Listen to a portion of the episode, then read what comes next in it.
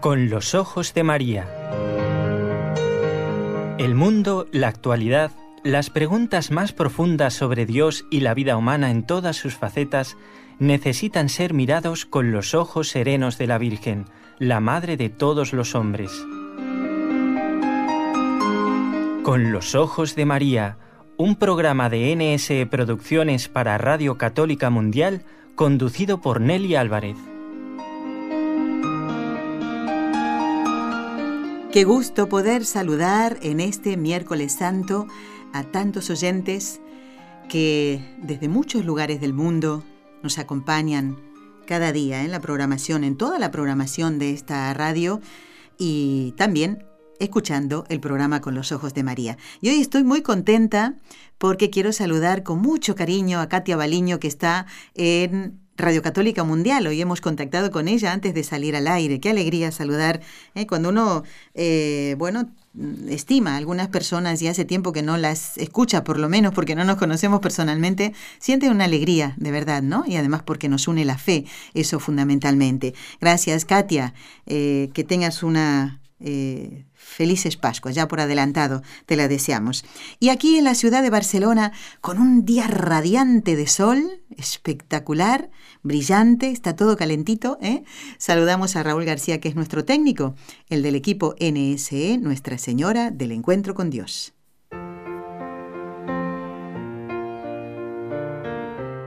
Destellos sacerdotales. Escuchen estas palabras de San Juan María Vianney, el santo cura de Ars, el patrono de todos los párrocos. Cuando se quiere destruir la religión, se comienza por atacar al sacerdote. Porque allá donde no hay sacerdote, no hay sacrificio, y donde no hay sacrificio, no hay religión.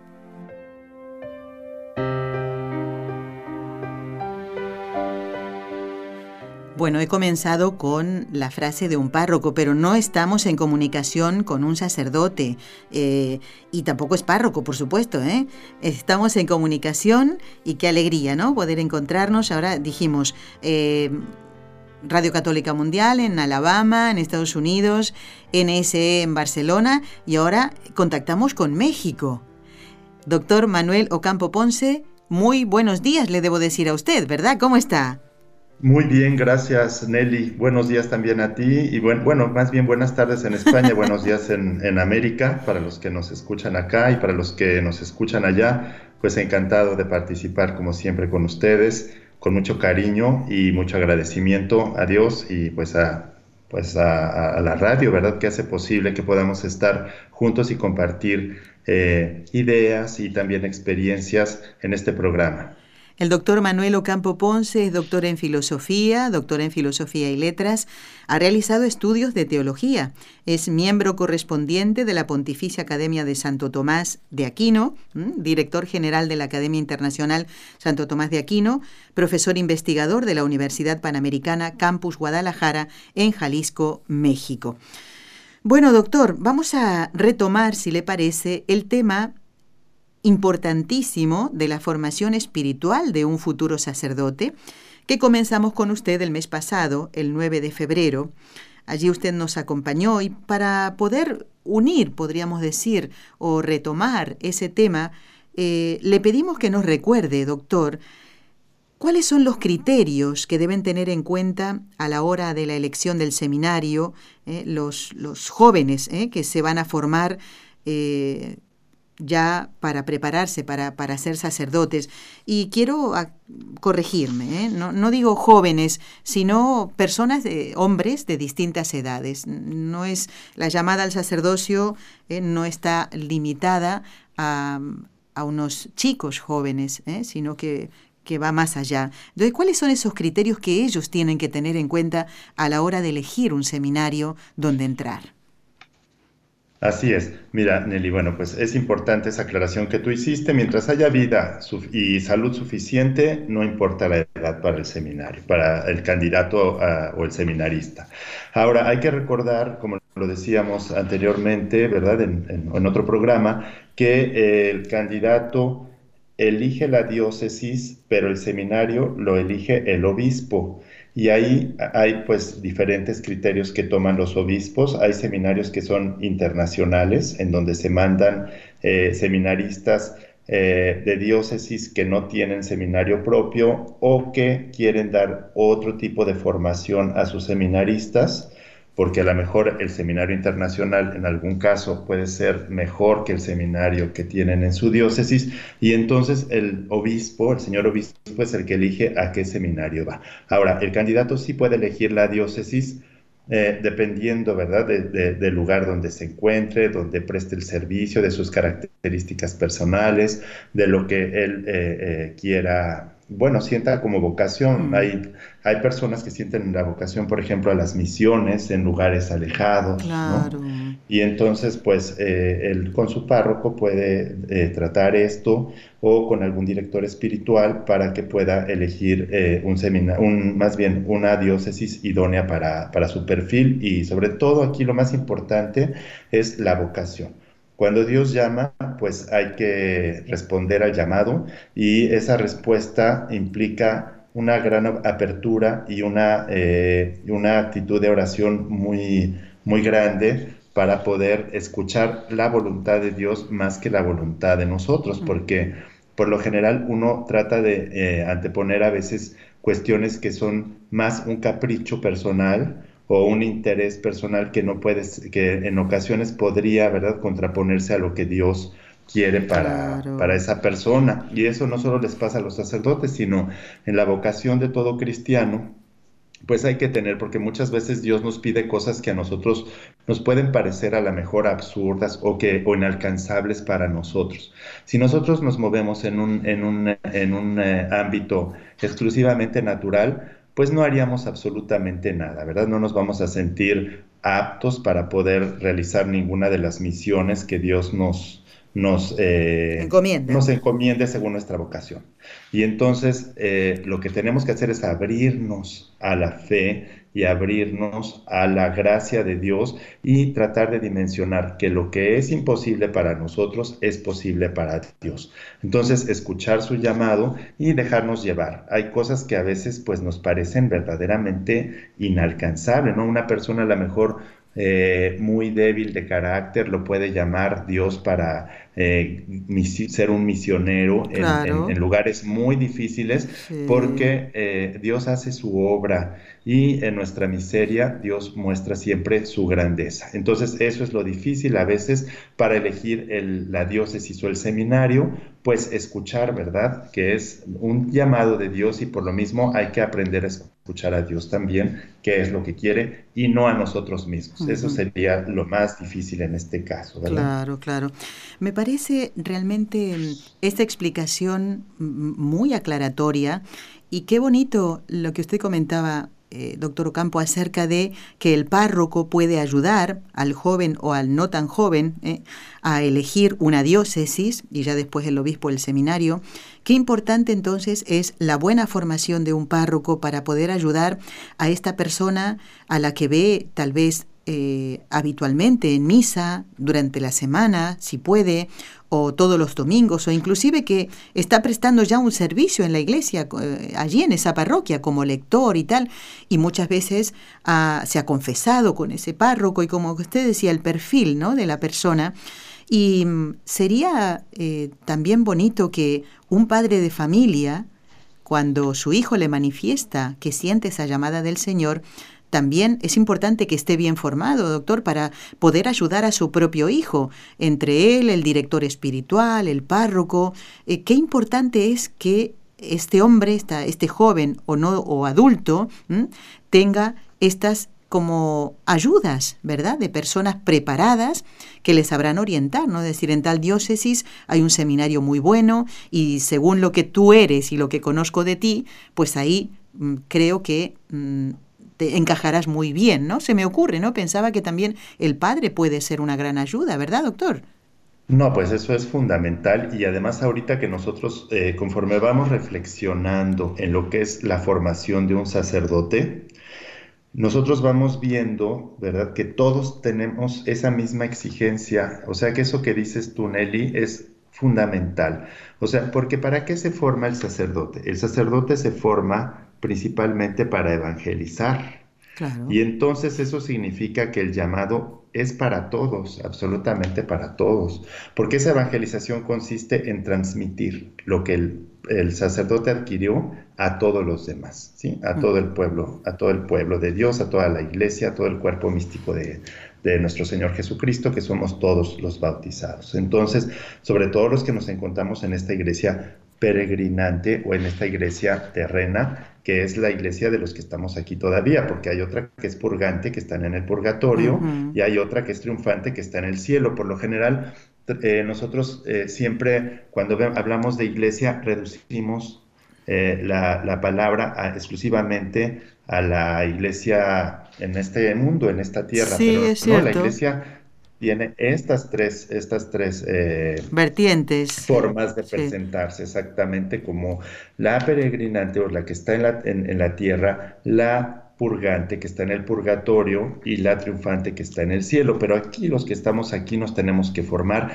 y esa exigencia es una exigencia no para las religiosas, para los sacerdotes, para los obispos, sino para todo cristiano. Y, y lo fundamental de esa formación está eh, eh, en lo siguiente. Nadie ama lo que no conoce. Y entonces si nosotros no, conocemos adecuadamente a Dios, no lo podemos amar. Y la formación va de todo cristiano y de toda persona, va principalmente en estas dos vertientes que son la parte superior del ser humano. Lo que nos hace propiamente humanos es que tenemos una inteligencia para conocer y una voluntad para amar. Entonces, si nosotros no formamos bien la inteligencia y la voluntad, pues esta inteligencia cambia el objeto. Es decir, conoce mal a Dios y entonces se crea con su imaginación y sus sentidos un Dios diferente o un Dios a su medida. Y entonces es muy fácil que caigamos en una idolatría. Entonces es por esto que es importante, porque a veces muchas personas piensan, ¿verdad? Bueno, pues si yo hago oración, yo me comunico con Dios personalmente, pues ¿para qué esforzarme tanto por conocer los documentos de la iglesia, por conocer el catecismo, por profundizar en la doctrina de la fe? Si yo ya amo a Dios, me siento querido por Dios. Sí, pero esto no es suficiente porque ese Dios puede ser un Dios que tú te estás creando a tu medida y no lo que Dios ha manifestado a través de su revelación, exactamente, a través de la revelación. Dios se ha revelado a sí mismo y nosotros tenemos que, que escucharle y escucharle es con nuestra inteligencia entender quién es Él para poderle amar a Él y no amarnos nada más a nosotros mismos y los ídolos que nosotros hemos construido eh, en lugar de Dios. Entonces, es por esto que es verdad, ¿verdad? Los padres de familia y toda la sociedad en general debe estar formada sobre todo para poder encauzar, en este caso eh, concreto de, este, de, una vocación sacerdotal, para que esta vocación pueda llegar a buen término, es decir, pueda formarse adecuadamente y pueda impulsarse bien. Muy bien. Pues vamos a ir adelantando, dando un poquito de, pasos. Ya esta persona, este hombre, este joven, ha eh, decidido en qué diócesis eh, querría mm, conocer el seminario de allí. Ya ha visto al obispo, el obispo le ha dicho en este seminario. Ya está esta persona eh, en el seminario. Vamos ahora a preguntarle eh, una duda que quedó justamente de aquella entrevista del mes pasado. ¿En qué consiste la formación pastoral de un futuro sacerdote y por qué es tan importante? Sí, bueno, la, formación pastoral es muy importante porque es el fin de toda la, la, formación del sacerdote. Y hay que recordar que el fin es el que marca la pauta para todo lo demás, es decir, los medios deben subordinarse al fin y por lo mismo deben ser idóneos para alcanzar este fin. Entonces, si no conocemos el fin bien, pues los medios no pueden eh, ser los adecuados.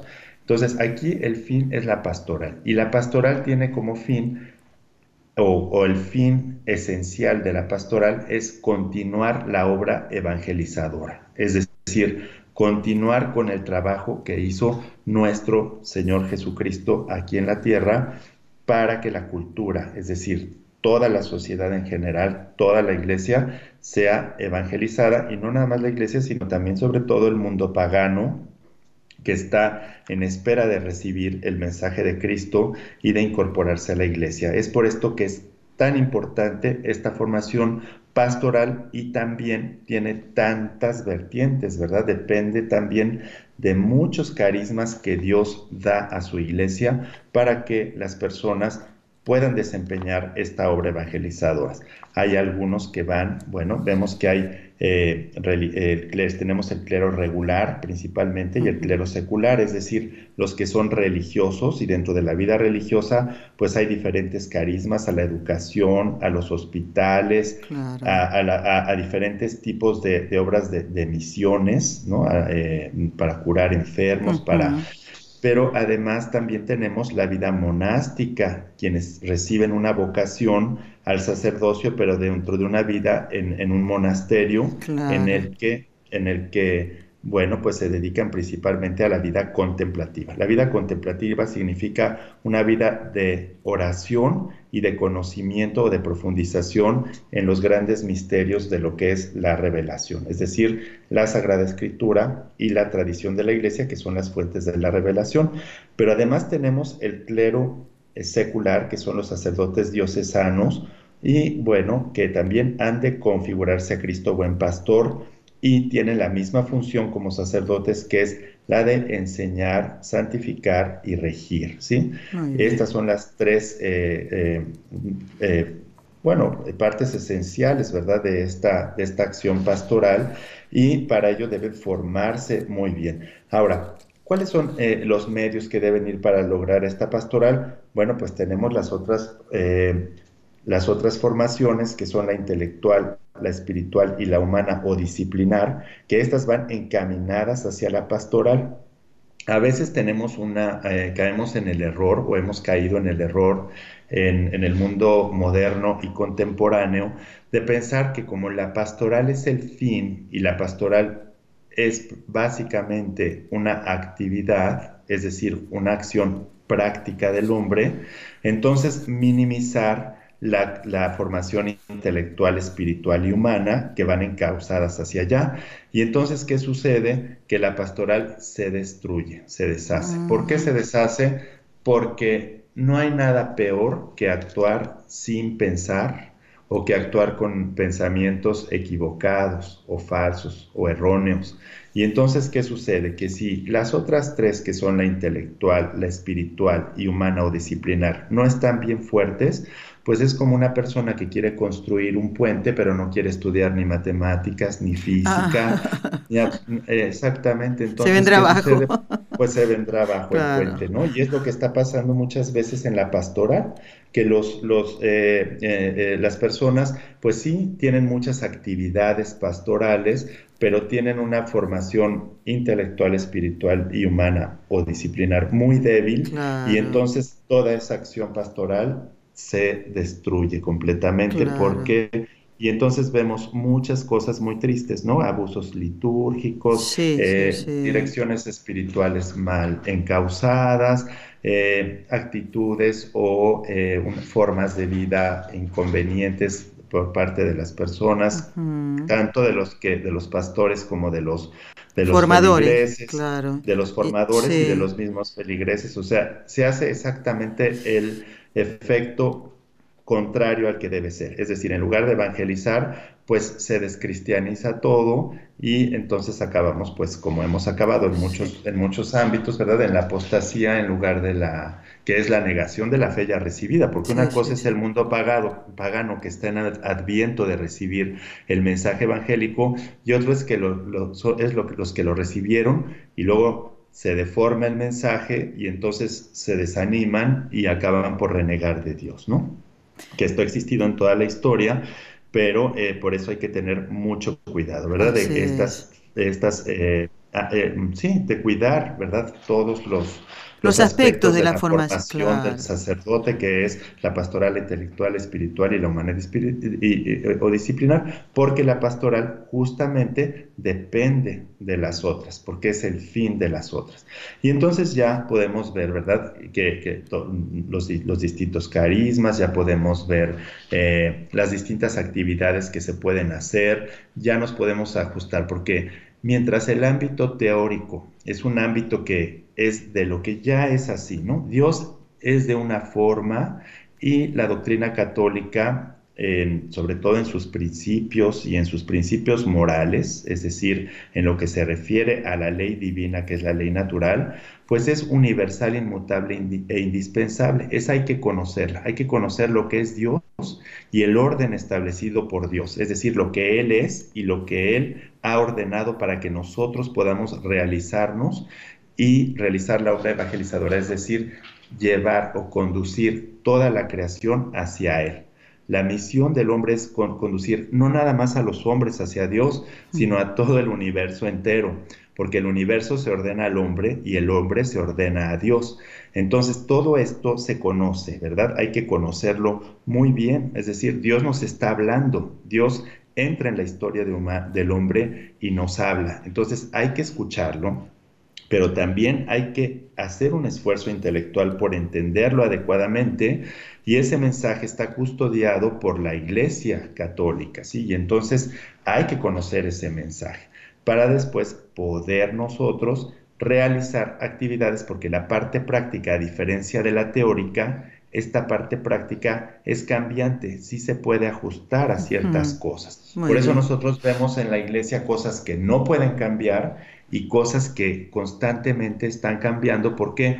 Porque se están adaptando a, los, cambios que la misma, exactamente, que la misma actividad técnica o práctica del hombre lleva, pues, eh, con, pues con los adelantos científicos, con los adelantos técnicos, con las formas de vida, las formas de organización política y social. Eso ahí se va, se va adaptando, pero la parte sólida, que son los cimientos, que sería así más o menos con, una comparación un poco mala, ¿verdad? Porque como es Dios, pues no se puede comparar con nada, pero como la matemática y la física, ¿verdad? Para un ingeniero, pues sería este conocimiento que si no lo tienes, pues no puedes construir absolutamente nada, ¿verdad? Muy bien. Pues estamos viendo que es importante eh, esta formación porque es un todo, ¿no? No puede quedar coja de ninguna de estas eh, partes, ¿no? Eh, doctor, Vamos ahora, si le parece, a la formación espiritual idónea. Cuando hablamos de la formación espiritual de un seminarista, un futuro sacerdote, ¿de qué estamos hablando y cómo se consigue esa formación?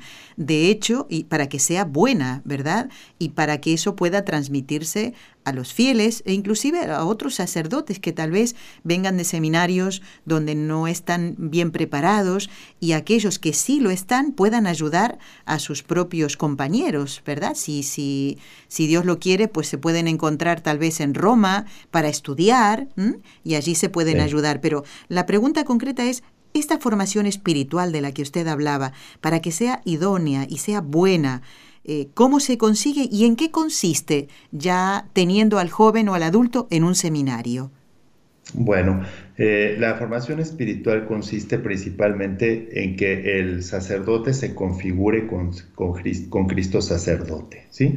Eh, es decir, que se vaya configurando, es decir, transformando, o podríamos decir como transfigurando, ¿verdad? Mm. En, en, la persona del mismo Cristo como sacerdote. Entonces aquí, en esta parte de formación espiritual, es fundamental la oración, los sacramentos y hay, eh, pues, eh, fortalecer la práctica de la caridad, es el amor a Dios. Y entonces esto me lleva a, observar aquí que dentro de estas, eh, dentro de estas diferentes aspectos de la formación del sacerdote que son pastoral, intelectual, espiritual y humano, pues son jerárquicos, no son exactamente iguales, sino que unos dependen de otros. Ya decíamos que el pastoral es el fin al que, se persigue, ¿sí?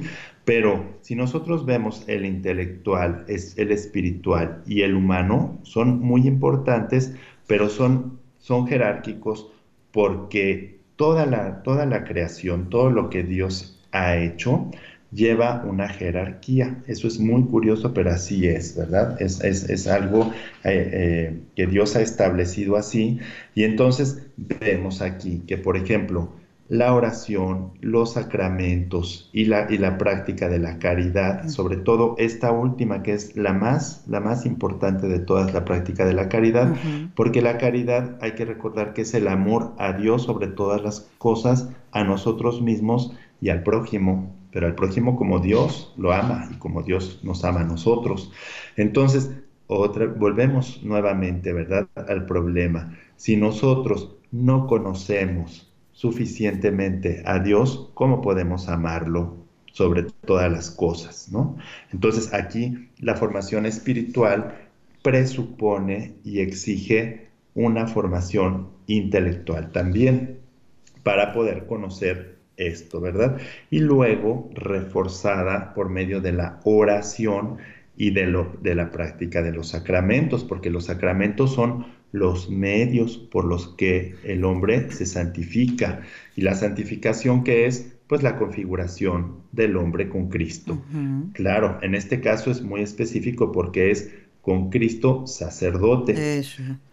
Claro, todos los cristianos tenemos que configurarnos con Cristo sacerdote también, porque todos somos sacerdotes, profetas y reyes, pero hay un sacerdocio que es real, que es el que tenemos todos y recibimos por el bautismo, y este sacerdocio al que nos estamos refiriendo hoy, que es el sacerdocio ministerial, y que es un sacerdocio eh, especial, ¿verdad? Es, una, es un, que lleva, que es una, es específicamente distinto, ¿sí? Es otra especie, de alguna manera, que desde luego es análoga, es decir, en parte igual y en parte distinto. Pero bueno, en lo fundamental, que es la parte igual, pues la oración, ¿verdad? Que es muy importante porque es la comunicación con Dios, pero con Dios, con el Dios verdadero, ¿sí? Que hay que conocerlo para no crearnos nosotros o que no se, el seminarista no se configure su propio Dios, porque entonces se puede estar eh, acomodando a un Dios que sea un Dios falso, un Dios creado por Él, por sus sentimientos, por su imaginación,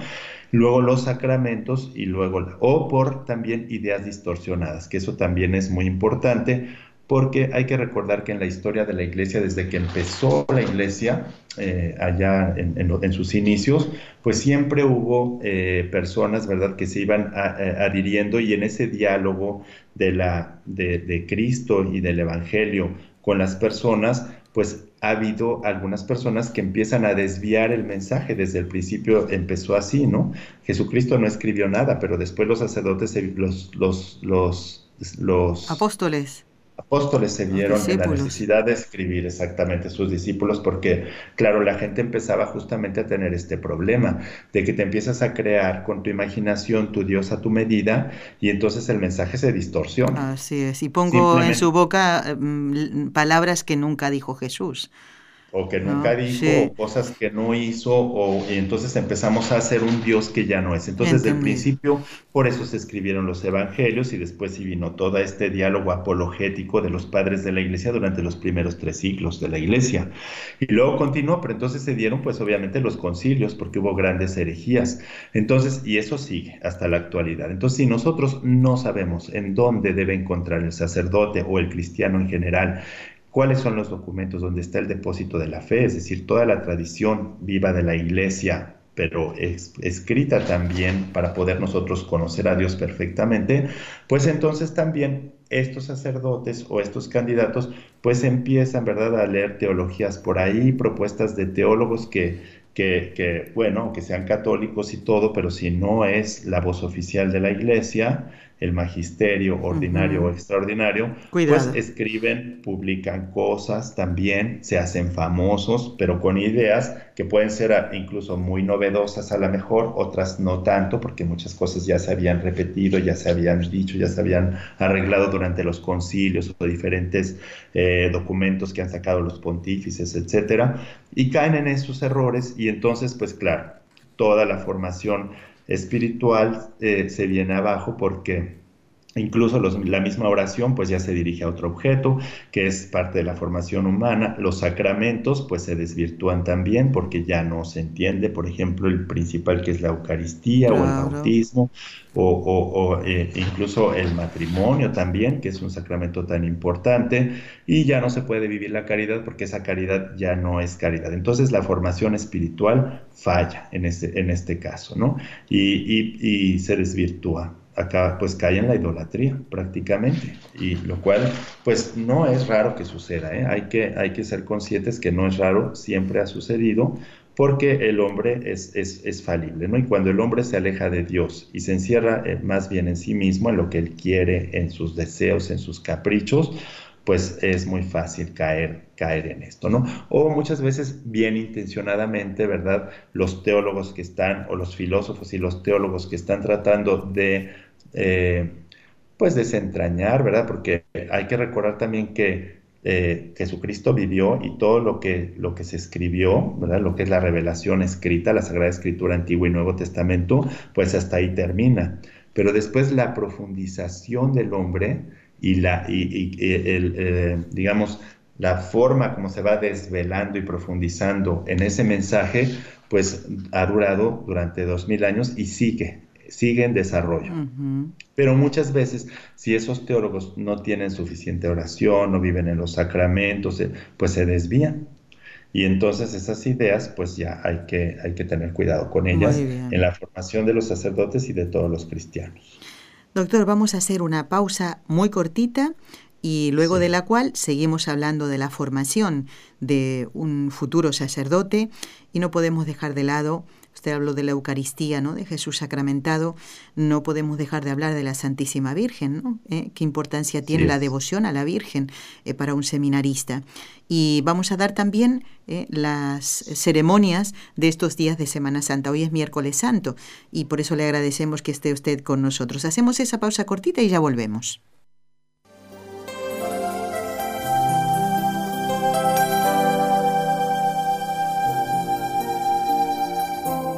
Estás escuchando en Radio Católica Mundial el programa Con los Ojos de María, en vivo y en directo, presentado por el equipo Nuestra Señora del Encuentro con Dios desde Barcelona.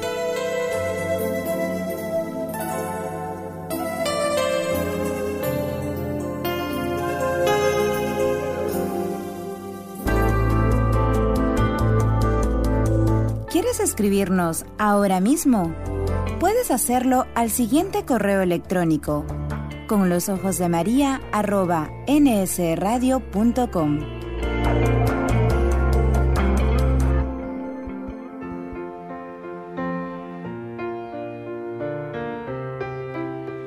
Programa correspondiente al miércoles santo. Quiero recordarles que este jueves santo a las nueve y media de la mañana, hora de Roma, el Papa va a celebrar en la Basílica de San Pedro la Santa Misa Crismal, ¿no? Allí se va a bendecir el crisma o el óleo que se va a usar para la administración de los sacramentos. Y ahí, fíjense qué bonito, ¿no? Los sacerdotes este jueves santo renuevan sus promesas sacerdotales. Y a las 4 de la tarde, hora de Italia, el Papa va a celebrar la misa de la Cena del Señor en la cárcel Regina Pacis. ¿eh? Y allí va a realizar el rito del lavatorio de los pies. Luego les comentaré las eh, ceremonias del viernes, del sábado santo y del domingo de resurrección. Porque ahora seguimos en comunicación en vivo y en directo con el doctor Manuel Ocampo que es doctor en Filosofía y Letras y está en México. Y estamos hablando, eh, continuando con el tema, comenzado con él el mes pasado, en febrero, sobre la buena formación de un eh, seminarista, un futuro sacerdote. Dejamos pendiente, doctor Ocampo, hablar de eh, el pilar que es no la Virgen del Pilar, la Virgen sí, ¿no? Pero digo el pilar como ese, ese, esa columna, ¿verdad?, de la formación de mejor dicho, de toda vida cristiana, la Eucaristía y la devoción a la Virgen.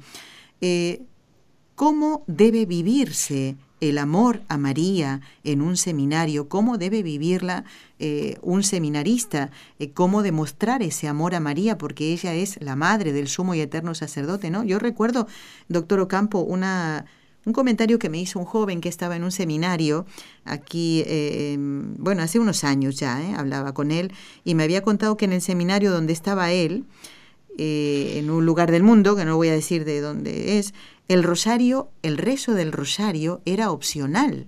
Es decir, que el que quería lo rezaba y el que no, no. No era eh, opcional el rezarlo comunitariamente o solo, ¿verdad? No. Sino que el que quería rezaba y el que no, no. Ahí podemos decir que, mm, bueno, está eh, perdiéndose, desgraciadamente, eh, ese amor a María, porque es ella la que, como madre, va a llevar al sacerdote a configurarlo como su propio hijo, ¿verdad? Así es. No es que, por ejemplo, en el derecho canónico diga, establezca, hay que rezar tantos rosarios o tantas veces el, rosario en formación sacerdotal, pero hay que entender, ¿verdad?, el papel que tiene la Virgen dentro de la Iglesia Católica. Entonces, si nosotros no entendemos eso, eh, no podemos nosotros, pues, darnos cuenta, ¿verdad?, de la gravedad que implica que los seminaristas no recen el rosario. y no digamos los, los seminaristas, es que todos los católicos tenemos que rezar el rosario todos los días.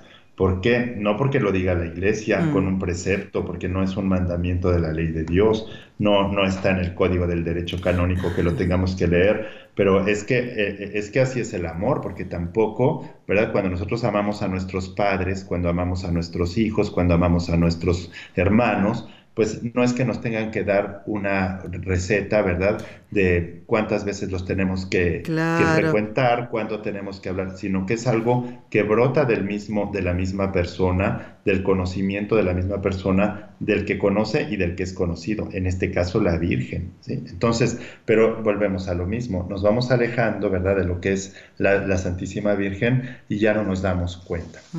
Si nosotros vemos en la de la magnitud, ¿verdad? Si nosotros vemos en la historia de la iglesia, pues primero tuvimos la fe de Abraham. Esa fue la primera fe que nosotros conocimos en el Antiguo Testamento. Pero en el Nuevo Testamento el sí fue de María, de la Virgen María. Y gracias al, sí de la Virgen María tuvo lugar la encarnación, porque Dios eh, actúa en la historia, pero la libertad del hombre es una de las obras más grandes que Dios ha hecho en la creación. Entonces, Él respeta nuestra libertad. Nosotros siempre podemos decir sí o no. Y en este caso, la Virgen María, al igual que Abraham, que fue como una prefigura de Jesucristo y de la misma Virgen, dijo, dijo que sí, y entonces se encarnó. Y luego vamos viendo, ¿verdad? Si nosotros analizamos, incluso dentro de los misterios del rosario tenemos los misterios luminosos, a este sí de la Virgen, eh, siguieron varios, pero siguieron varios acontecimientos. Por ejemplo, en las bodas de Cana, que es cuando eh, eh, inicia, ¿verdad? Esta obra evangelizadora en una etapa muy, muy especial, pues es la Virgen, es por la intercesión de la misma Virgen que se produce este, este, el milagro, el milagro del vino. Entonces, y así vamos viendo cómo la Santísima Virgen va apareciendo desde su sí de, y en toda la vida de Jesucristo, en, incluso en su vida pública, Dios ha querido que la Virgen sea la guía sea la intercesora, sea la que nos consuela, sea tantas cosas que nosotros tenemos que meditar sobre ella para poderla amar como debe ser, como el mismo Jesucristo la amó, ¿sí? como, como su madre, porque además es fácil decirlo, pero eh, eh, que la Virgen sea madre de Dios, eso implica ah. eh, una cosa muy, muy grande que nosotros difícilmente podemos dimensionar. A veces también ahora, ¿verdad? Los feminismos y todo que tratan de exaltar a la mujer de una manera equivocada, lamentablemente, ¿verdad? Incluso desprecian a la religión, la ven como machista, la ven como eh, una, una, religión, eh, pero es por esto mismo que hemos venido hablando a lo largo de todo este programa, ¿verdad? Si nosotros no conocemos bien nuestra religión, los contenidos de nuestra fe, de la revelación, de la Sagrada Escritura y la tradición principalmente, pues es muy fácil que caigamos en todo este, este tipo de desviaciones que incluso pueden ser muy graves. Porque si alguien, la criatura más perfecta del universo, del universo entero, no es un hombre, es una mujer y es la Santísima Virgen. Fíjense curiosamente.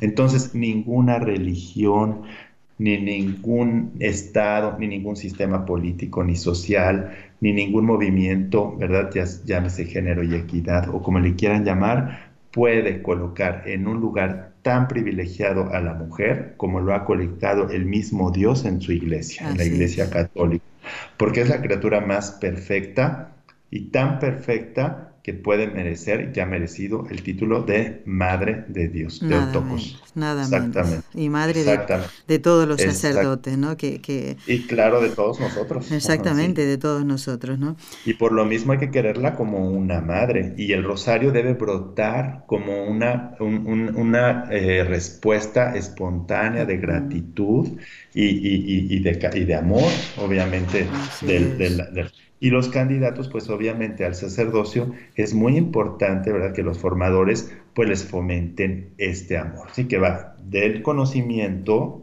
al amor, porque primero se conoce y después se ama. Conocer a la Virgen para poderla amar y para ver la fuente de tantas gracias que es, porque Dios así lo ha querido. Dios ha querido que la Virgen eh, sea pues la dispensadora de infinidad de gracias que Él nos da porque así lo ha manifestado incluso desde el Evangelio, como le decíamos en las bodas de Caná y tantas cosas más que podemos nosotros encontrar, encontrar ahí. ¿sí? Muy bien. Entonces, es muy importante la devoción a la Santísima Virgen en la formación espiritual de sacerdote junto a la oración y los sacramentos, que también hay que ver que el sacramento de la Eucaristía pues es fin, porque es Dios mismo es el mismo Dios que está ahí. Y también en este sacramento hay que tener mucho cuidado porque a veces vemos, ¿verdad?, con tristeza como eh, algunos eh, sacerdotes, ¿verdad?, o, fieles laicos también, pues se ha devaluado lo que es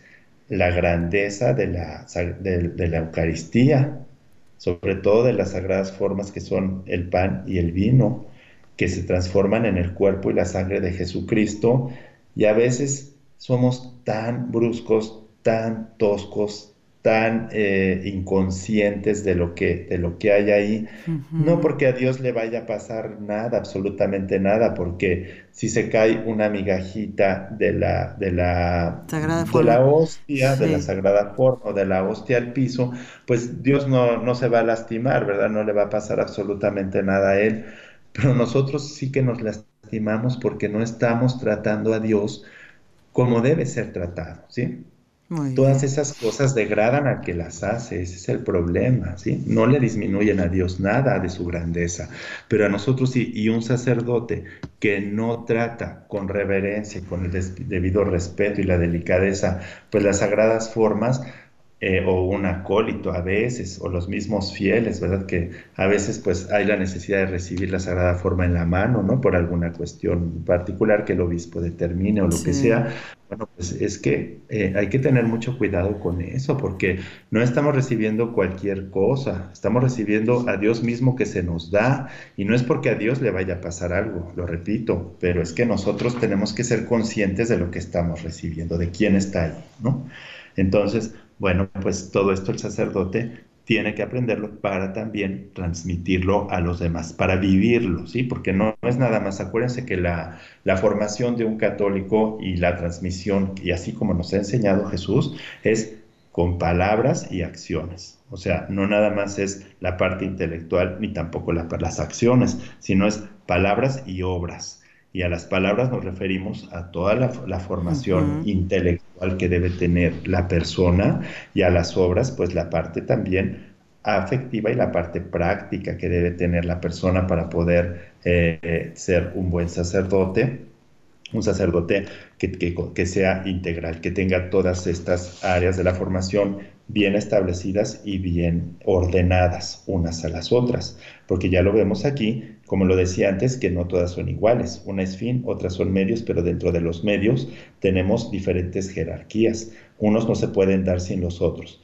No se puede dar una formación espiritual ni una formación humana, que esta no hemos platicado mucho de ella, pero... Eh, a ver si nos da eh, tiempo ahora.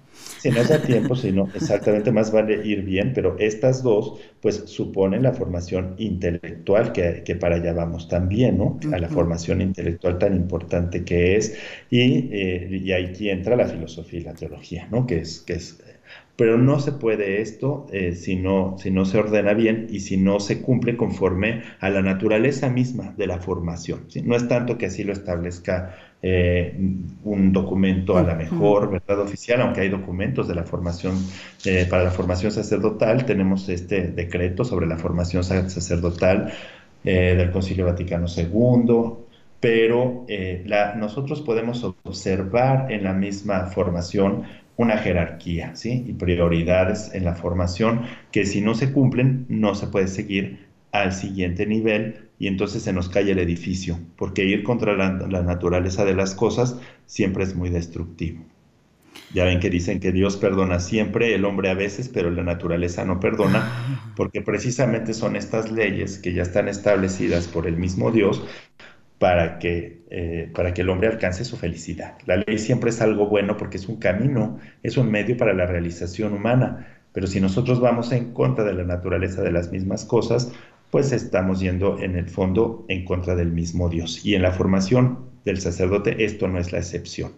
Hay que ordenar bien estos niveles, esta formación humana o disciplinar, esta formación espiritual y esta formación intelectual a la pastoral, que es el fin de toda la formación sacerdotal, porque como lo hemos dicho durante este programa, es la continuación de la obra evangelizadora del mismo Cristo, para lo cual hay que configurarse a Él, hay que madurar afectivamente, que es la formación humana, y hay que desarrollar todas las virtudes intelectuales y morales para poder realizar una pastoral adecuada y efectiva, eficaz más bien. Muy bien. Doctor, ahora si me permite vamos a dar lo que nos faltaba, eh, los, las ceremonias ¿no? de esta Semana Santa de este año, este día Viernes Santo, el 30 de marzo, el Papa Francisco va a celebrar eh, la Pasión del Señor en la Basílica de San Pedro a las 5 de la tarde, hora de Italia, y a las 9 y cuarto de la noche el Papa mm, va a presidir el Vía Crucis en el Coliseo romano, ¿eh? como todos los años. El sábado santo eh, será la vigilia pascual, eh, la gran noche de la fiesta de la resurrección, la vigilia en la Basílica de San Pedro a las ocho y media de la noche. Y el domingo de resurrección, el domingo que viene, el Papa va a presidir la misa en la Basílica de San Pedro a partir de las 10 de la mañana, hora de Italia, repito, y luego al final, como siempre lo hace, va a impartir la bendición Urbi et Orbi para todo el mundo. Así que a mirarlo por la televisión, escucharlo por la radio, por esta radio. Y ha llegado el momento de rezar, mm, doctor Ocampo. Voy a hacer la eh, frase introductoria de cada Ave María y le pido que usted comience cada Ave María. En el nombre del Padre, del Hijo y del Espíritu Santo. Amén. Amén. María, Madre mía, por el poder que te concedió el Padre, libra a todos los sacerdotes de caer en pecado. Dios te salve María, llena eres de gracia, el Señor es contigo, bendita eres entre todas las mujeres y bendito es el fruto de tu vientre Jesús. Santa María, Madre de Dios, ruega por nosotros pecadores, ahora y en la hora de nuestra muerte. Amén. María, Madre mía, por la sabiduría que te concedió el Hijo, libra a todos los sacerdotes de caer en pecado. Dios te salve María, llena eres de gracia, el Señor es contigo, bendita eres entre todas las mujeres y bendito es el fruto de tu vientre Jesús. Santa María, Madre de Dios, ruega por nosotros pecadores, ahora y en la hora de nuestra muerte. Amén.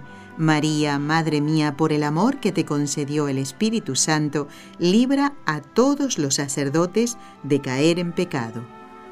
Dios te salve María, llena eres de gracia, el Señor es contigo, bendita eres entre todas las mujeres, y bendito es el fruto de tu vientre Jesús. Santa María, Madre de Dios, ruega por nosotros pecadores, ahora y en la hora de nuestra muerte. Amén. Dios Padre Todopoderoso, por intercesión del Inmaculado Corazón de María, te pedimos la santidad de los sacerdotes del mundo entero. Vamos a aprovechar bien estos poquitos minutos que nos quedan, doctor Ocampo. ¿Cómo pasa el tiempo? Dios mío, en radio los 55 minutos se nos convierten en 30. ¿eh?